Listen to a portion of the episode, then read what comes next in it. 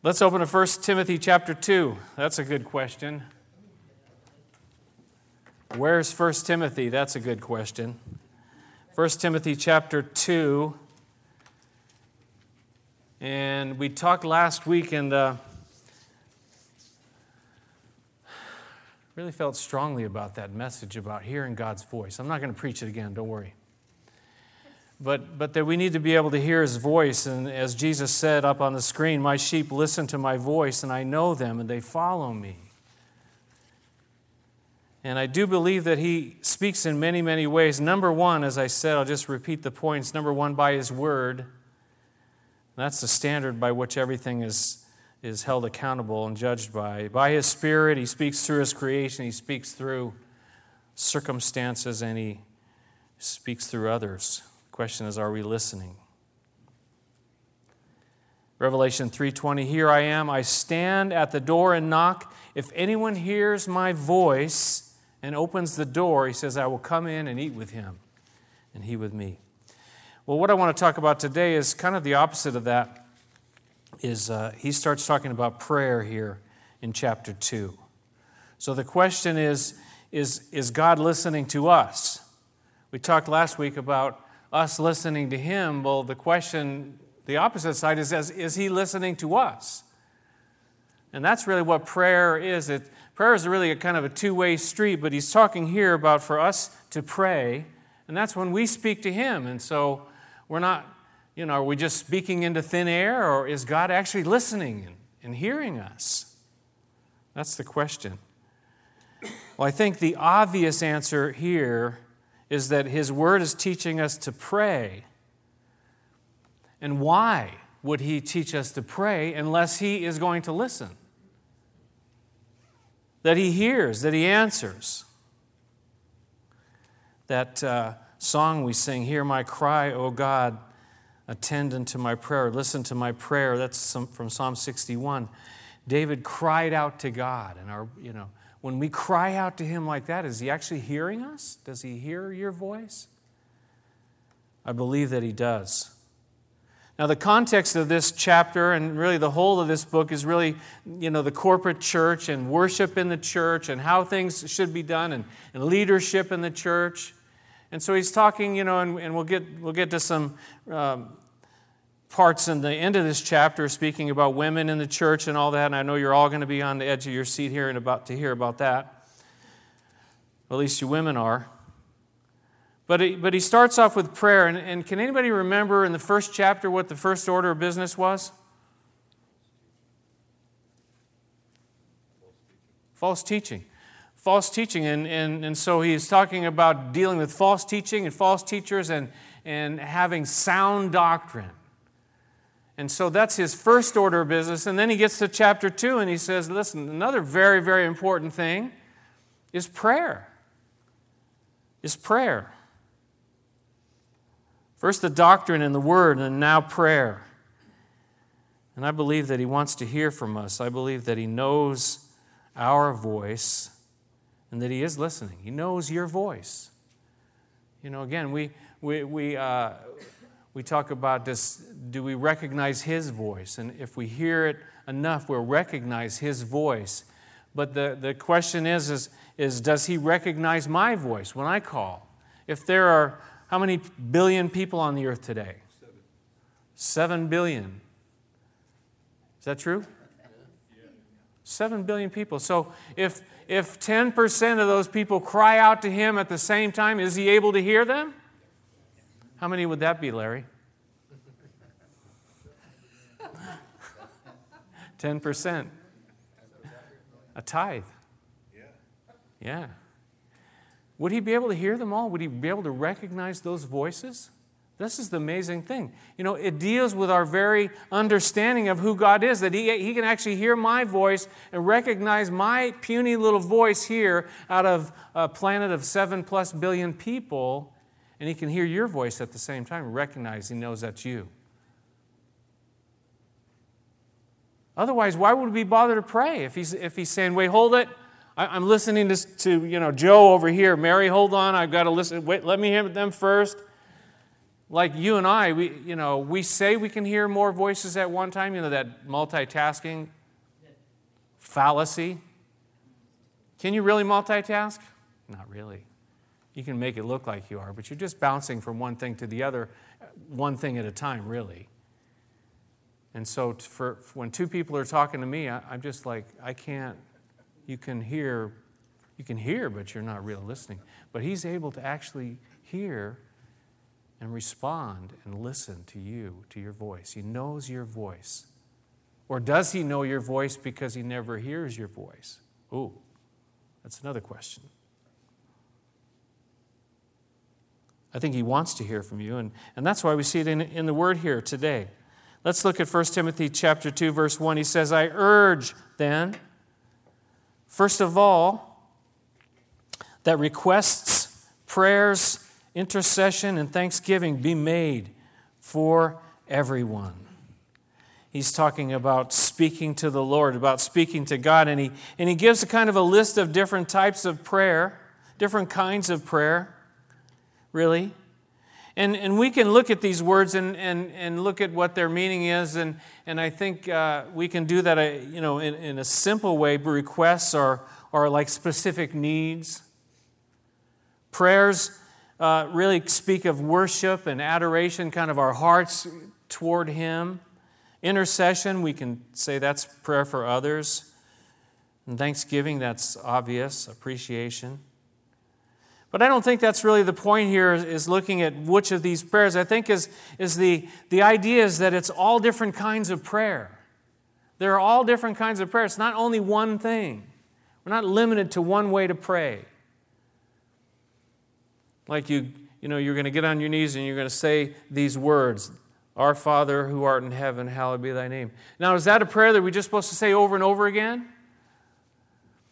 I think, I think it's a guideline, is what it is, that when Jesus gave that to his disciples, that, that you can use it as a, as a kind of a guideline. So, in your own heart and mind, when you're praying and you're talking to him, you can, you can start with Our Father and, and think about him as your Father in heaven.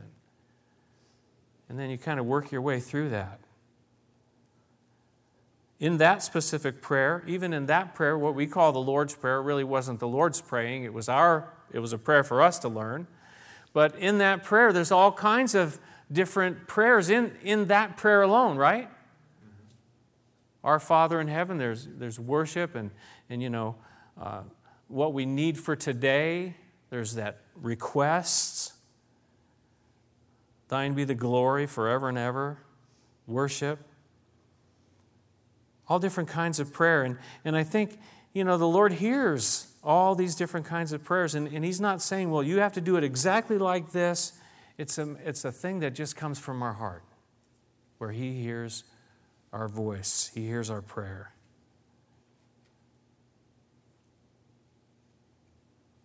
Look back to uh, Ephesians chapter 6, just back a few books. Ephesians chapter 6, verse 18.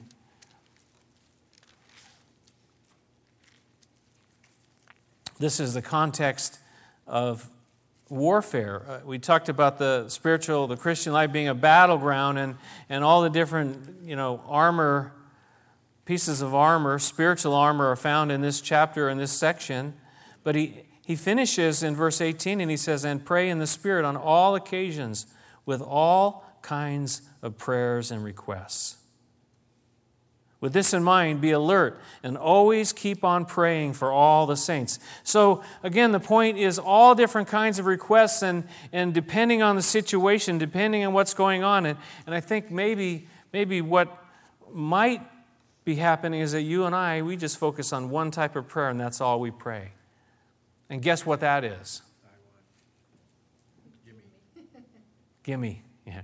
I need, I want. Can you give me? And, and that's not a bad thing. I think it's included. I think it's all right. It's good. We do need to pray because he says in James, it says, you know, you have not because you ask not. You never pray, you never ask. And God said, I'd love to give it to you, but, you know, it's like, uh, you know, dealing with the grandkids, you know, and teaching them how to say please. You know, they'll say, I want a drink. And, and I say to him, I'm, I did not hear anything. I I, did you hear something? And they say, I want a drink. You know, they keep saying it over and over. I'm going, God, I didn't hear anything. And finally, they get it. They understand. They say, Oh, please, may I have a drink? Oh, yeah, sure, I'll get it for you right now. See, but, but before that, they were just kind of demanding, and, and this really wasn't what I'm trying to say here, but the point is that, that uh, well, what is the point?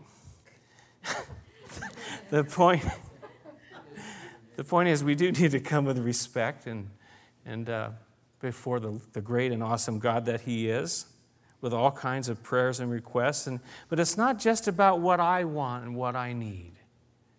And I think he makes that clear in this passage and so many other passages. It's not just for my needs, but praying in worship, praying for other people, praying with thanksgiving for what he's already given us. Well, I need and I want, but what about what I have? That's what Paul said in Philippians, right? That, that he learned the secret of being content in whatever circumstance, whether he had a lot or he had a little, whatever it was, he learned the secret of being content. And, and contentment is saying, God, thank you that I actually have a car. Well, it doesn't run right now, but I have a car. Thank you that I have a house, I, that I've got a place to live. How many people are in this world that do not have a place to live? Thank you, God, that I have a place. Well, it needs to be painted or it needs this and it needs all kinds of things. But you see what I'm saying? To be thankful for what we actually have right now. When we get so caught up in what we don't have, that's where we get discontent. That's where we get, you know, frustrated and anxious and in all kinds of weird space. Pray in the Spirit on all occasions with all kinds of prayers and requests. And then he says in that verse in 618 Ephesians, with this in mind, be alert and always keep on praying for all the saints. So he specifically talks about praying for the saints, and, and the saints are, are, are who? Us, right.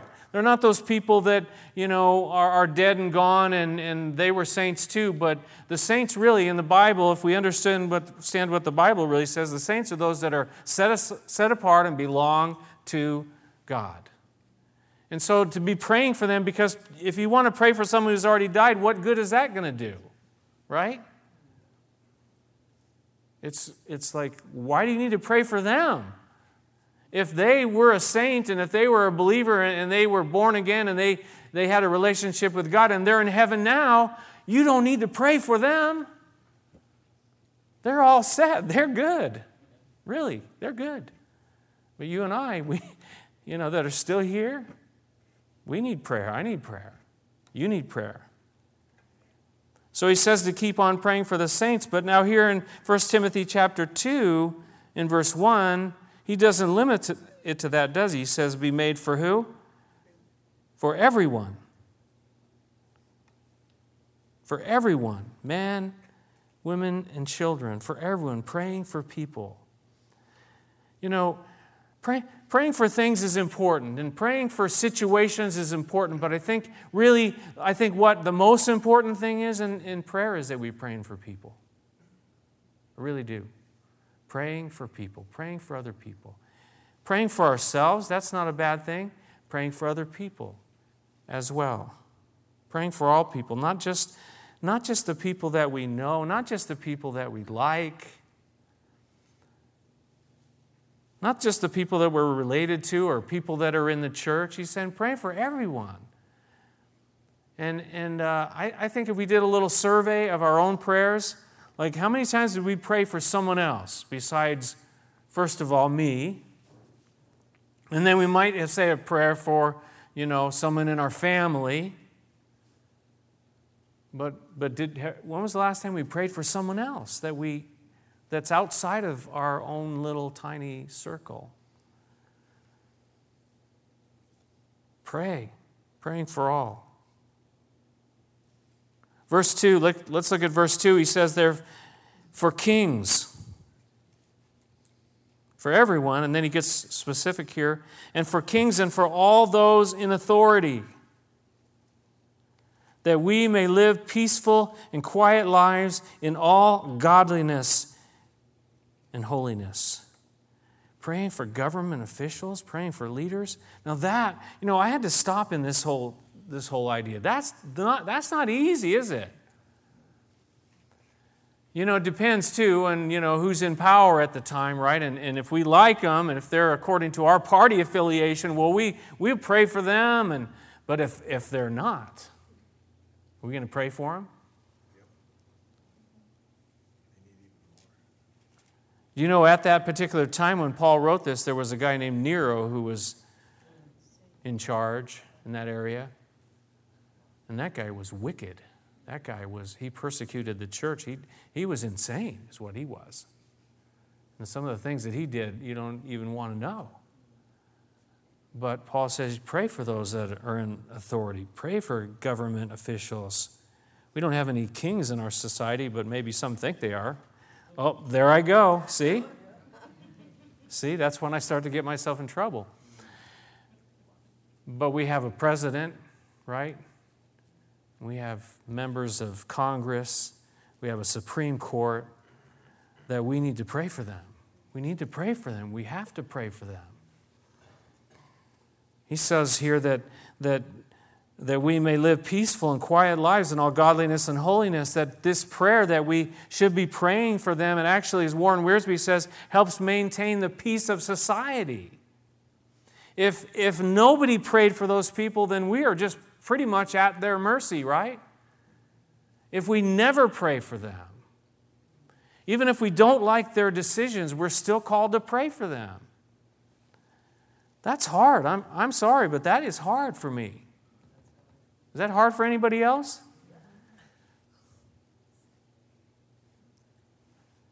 I, I, remember I told you this story years, years ago. You know, there was a boss that I had, and he was the authority over me, and I asked him, I asked him if I could go, uh, work part time. And he thought about it, and then he came back and uh, he sat me down. And he said, No. Well, I was, I was angry. I was not pleased, let's put it that way. But, but he was the authority over me. And so I'd see him in the hall, and I'd, you know, just, I just didn't like him anymore. Why? Because he didn't answer me the way I wanted him to and he didn't make the decision that I thought he should make. And you know what? But God convicted me, and, and he. What, what I was supposed to do was pray for him. I was supposed to pray for him. And so I began to pray for him. And you know what? He didn't come back and say, I've changed my mind. But guess what? I changed. I changed and I could see him in the hallway walking down. It, was, it wasn't a huge building. I could see him and I could be free. I could, I could have a, a peace and quietness in my own heart. It didn't change the situation, you see. So, but sometimes I believe in, in, a, in a kind of the grand scheme of things, the big picture, I think prayer is, is having an impact, holding back some of the evil in our society, really. I mean, we look at it and go, wow, it's completely out of control. Can you imagine if nobody was praying, it would be what it would be like? Uh, so I believe that there's, you know, through the Holy Spirit working in the world and through the prayers of God's people, there's maintaining a, some semblance of peace. But sometimes we say, well, we pray, we pray, we pray, but, but you know, they, it doesn't change, and those in authority, they don't change their mind, they don't do anything differently. But I want to say, as I've already alluded to, is that it, help, it helps to maintain the peace in us. Prayer does. You see? It helps maintain the peace in society, but I, but I think it, it more importantly, it, main, it helps to maintain the peace in me when I pray. If I just am getting freaked out and I'm watching all the newscasts about how bad it is and, and, and how terrible things are getting, and, and, and, uh, and I'm not praying for those people, you see, I'm going to be completely wound up. Let me back that up with a, a passage of Scripture so you, so you can see what I'm saying. Philippians, back a few books to Philippians chapter 6, verses you know, but we're going to read them again. Peter says, you know, I don't mind, you know, bringing things up and again so that you'll be able to remember them when he's gone. I'm not going anywhere, by the way. But someday, when I'm not here, for you to be able to remember these verses. Verses 6 and 7, uh, Philippians chapter 4, he says, Do not be anxious about anything, but in everything, by prayer and petition, with thanksgiving, present your requests to God. See the different kinds of prayer, prayer even in that verse, right? All different kinds of prayer. And then verse 7 and the peace of God, which transcends all understanding, will guard your hearts and your minds in Christ Jesus. Doesn't mean that the whole situation is going to change. But the peace of God, which is bigger, which transcends our understanding of the situation, he says that will guard our hearts. That will guard our minds. That will keep us. That will keep us in perfect peace when we have our minds fixed on him. Jeremiah, uh, there's a verse in there, it says, uh, he's quoting the Lord, and he says this in Jeremiah chapter 29. He says, Also, seek the peace and prosperity, prosperity of the city to which I have carried you into exile. Pray to the Lord for it, because if it prospers, you too will prosper. Now, they had been taken into exile because of their own fault, because of their own sin. But, but the Lord says, you know what? You're going to be there, and it's not the best of circumstances. It's not really where you should be. You should be in the promised land, but you're in exile. He says, but pray for the peace and prosperity of that difficult place that you're going to be in. Because when it prospers, you prosper as well. Pray, he says back in 1 Timothy, for kings and all those in authority, that we may live peaceful and quiet lives in all godliness and holiness, that we would have the peace of God, which transcends all understanding, in our hearts. 1 Timothy 2, verse 3, let's go back there. He says, and this is kind of the point of, of what I've been saying from the beginning about does God listen to us? Does He want to listen to us? Is He wanting to hear what we have to say? And I think this, this verse makes it so very clear. The first part of this verse, or well, this whole verse really, he says, This is good. And it pleases God our Savior. It doesn't get much more clear than that, does it? This is good. This is a good thing. It's just good. Intrinsically, in, in and of itself, it's just good for us to pray. That's God telling you and I, I want to hear from you.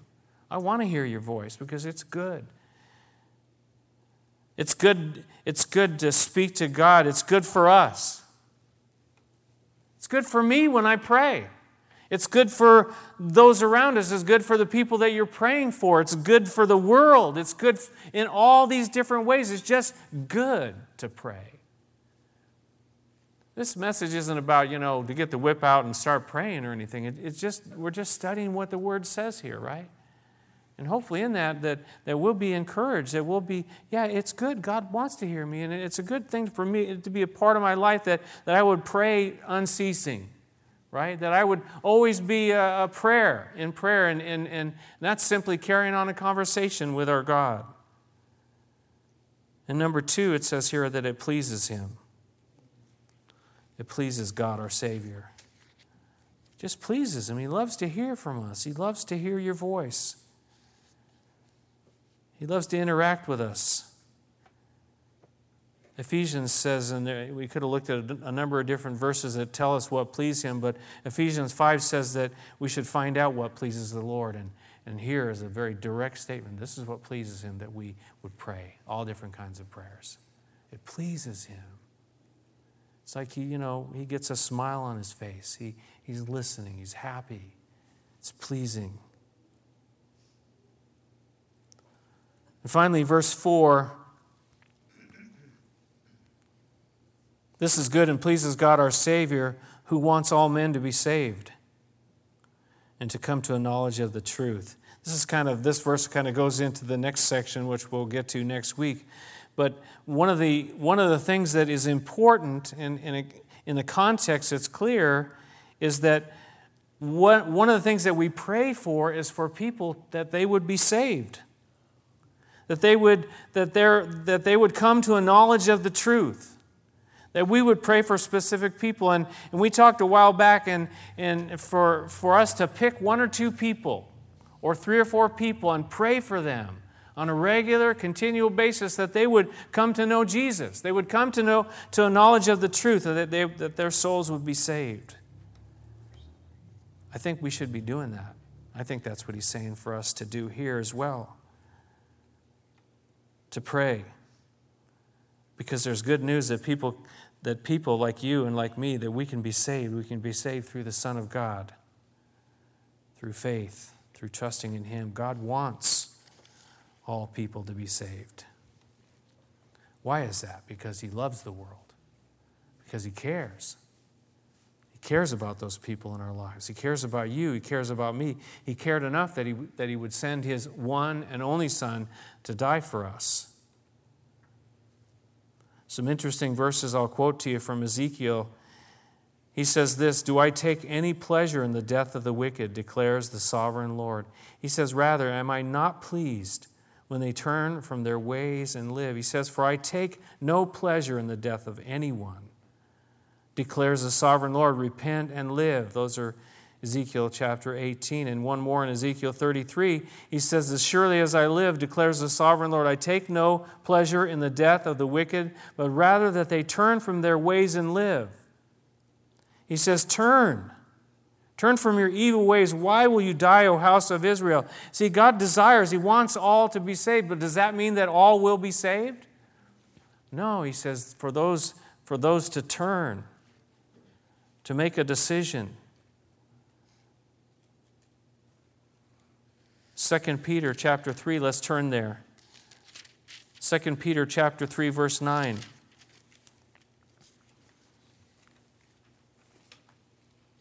Peter was getting, kind of get getting impatient. Well, you know, I thought that the second coming was supposed to happen like right now, and people are asking, and, and, and like, what is going on? And, and, and people wanted to know, and, and it's very clear what he says here in, in uh, 2 Peter chapter 3 says, verse 8, Do not forget this one thing, dear friends.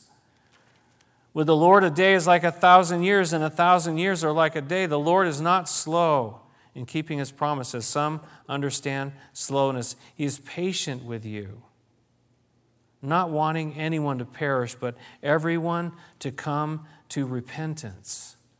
He doesn't, he doesn't want everybody to perish. He doesn't want anyone to perish, he says, but he wants everyone to come to repentance. But repentance, as I just quoted from Ezekiel, is, is us turning to him.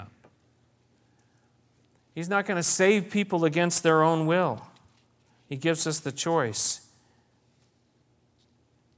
He's the Savior of all men, but especially of those who believe, Paul said in 1 Timothy. So, so we need to pray for people. And and knowing that, that, that God wants this to happen in people's lives, we can pray, we can pray, and we, we know that we're praying in accordance with His will.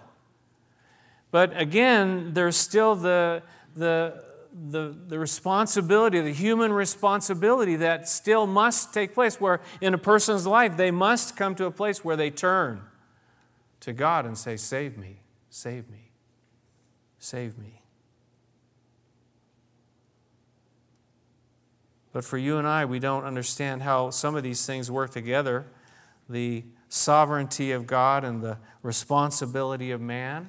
How, how do these things work together? Honestly, that they're both found in the scripture, and, and, and that's God's problem to deal with how those things work out in my mind. I, you know, greater minds than mine have tried to reconcile and understand these things, believe me. But I know what my part is. My part is, is that I need to turn to Him. My part is that I need to let other people know that they have a choice and they, they need to uh, receive and believe the Lord Jesus Christ. So pray. Pray for people. Pray for all kinds of people and all kinds of prayer because God is listening and He, and he, he knows your voice. He knows your voice. I want to turn to one more passage, Psalm 141 together. Psalm 141 and, and uh, verses 1 and 2. So much of the Psalms are just the prayers of David, and, and they're so uh, real. Psalm 141, verses 1 and 2, he says, O Lord, I, I call to you. Come quickly to me. Hear my voice when I call to you. He says, May my prayer be set before you like incense. May the lifting up of my hands be like the evening sacrifice. Isn't that sweet? It's like the incense that it talks about, you know, the prayers of the saints are like incense rising up before the throne of God. It's a, it's a, it's a sweet smelling fragrance, savor before the Almighty God. So, having said all that, what I would like to do, we have a few minutes extra here, and I'd like to just take a few minutes and just pray. Let's, can we pray together? Is that okay? We can uh, shut off the, you know, the microphones and. Um, and uh, the video camera. Uh, not that you're all on video or anything, but um, and and just and just cry out to God for whatever might be on your heart, for for whatever situation you might be facing.